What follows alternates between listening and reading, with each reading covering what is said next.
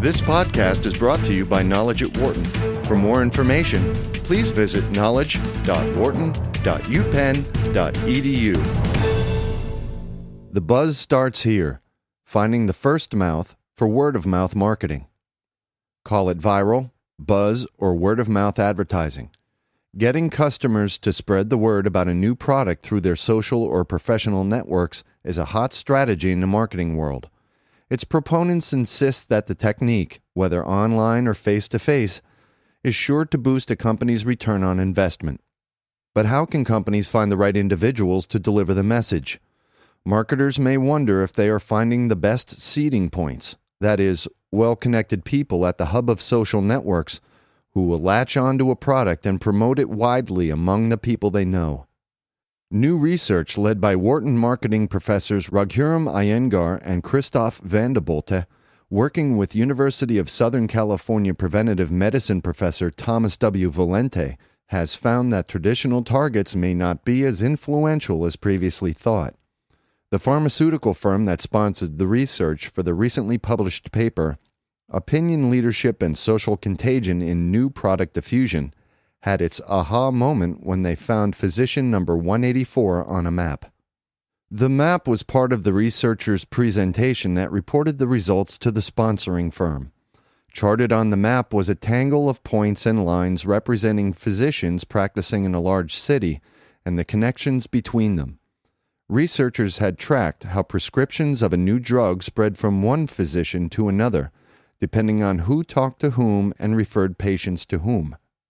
Mapped out on the screen, the story became clear. The medical community was actually divided into two subnetworks, split apparently by ethnicity, with one subnetwork dominated by physicians with mostly Asian names and the other with mostly European names. Connecting the two, like a spider suspended on a thread between two webs, was the dot for physician number 184 a doctor the company's marketing department and salespeople barely knew. Not only did the study indicate that word of mouth had been affecting physicians' prescription behavior, even after controlling for the effect of sales calls, referred to as detailing visits in the pharmaceutical industry, but it also showed that converting the right individual could have a dramatic impact. And for executives in the conference room, it revealed something else they had been overlooking some of the network's most important social hubs. Quote, that was the biggest aha for the company, said Van den Bulte. Physician 184, quote, was not the most important in the number of connections he was getting, but he was vitally important in linking the networks, end quote. Who's the leader? The study indicates that the spread of a product by word of mouth, what the authors call contagion, can and does happen over social networks. The study also indicates that marketers may need to rethink whom they identify as the best seeding points in their word of mouth campaigns. Traditionally, drug companies have focused their efforts on reaching notable community leaders, believing well known experts to be the most effective emissaries of a new product. In other industries, says Iyengar, marketers and their market research companies have tried to find opinion leaders through direct surveys, asking people, in essence, are you an opinion leader? And then linking those answers to observable characteristics such as age, income, education level, media habits, and so on.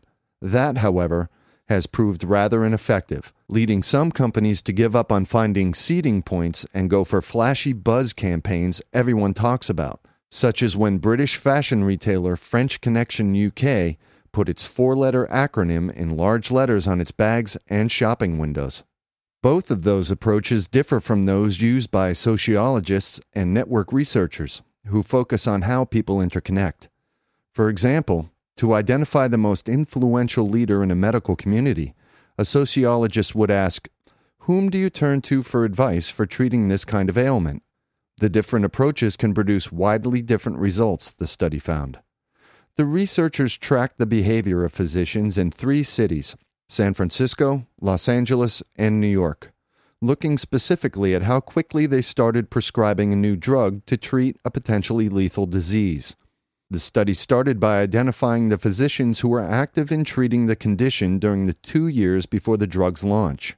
Researchers then surveyed those physicians and identified a group of what researchers called self reported opinion leaders, doctors who reported themselves to be well connected, influential members of the community. The researchers also asked all physicians to name up to eight other doctors with whom they felt comfortable discussing the clinical management and treatment of the disease, and up to eight doctors to whom they typically referred patients. These nominations from fellow physicians produced a second group, whom researchers called sociometric leaders, the most influential and well respected physicians in the community based on how often they were mentioned by their peers. Quote, our study shows that these two measures of opinion leadership do not overlap very well, says Iyengar. Asking people how important they are is not the best measure of how important they really are. Just because people think they're important doesn't mean it's true. And some people are actually more important than marketers believe, or even they themselves believe. End quote. Physician 184, for example, didn't fit the description of an individual who marketers thought would be the most effective promoter of their product, an outgoing, high profile doctor whose name often pops up on research papers or on conference speaker lists.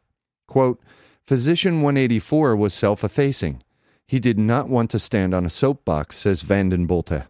He was respected, but not in a flashy fashion. He was the opposite of a rock star. End quote. Reputation matters.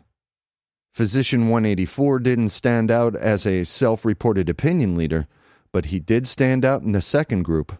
He was known widely in the community because he was very involved with treating patients suffering from the disease and worked tirelessly and closely with colleagues to solve problems and get things done.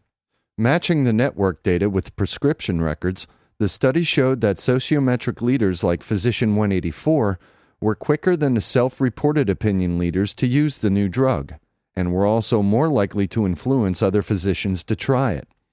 The study also found that sociometric leaders did not take into account what their colleagues were doing. For marketers, this implies that word of mouth can affect opinion leaders as well as followers, in contrast to what is often believed and taught that only followers are affected by social influence. Although self reporting opinion leaders were quick to adopt the new drug, they lagged behind the sociometric leaders identified by their colleagues, the study found. The researchers speculate that this was because the self reported opinion leaders, identifying themselves as having above average status, are less interested in what others are doing. Quote, the people who believe themselves to be opinion leaders are less affected by others, Iyengar said.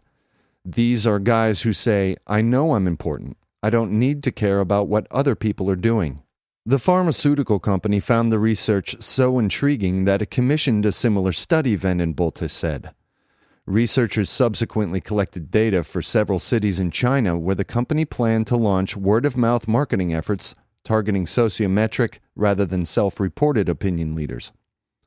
Meanwhile, Rivermark LLC, the market research company in Lambertville, New Jersey, that connected the Wharton researchers with the drug company for the first study, recently contacted Iyengar and Vanden Bulte about conducting another study. Quote, what is happening now is that people in the pharma industry are starting to wonder how to best reallocate their marketing efforts to leverage the power of word of mouth, and they want hard evidence about what works or not, Vanden Bulte said.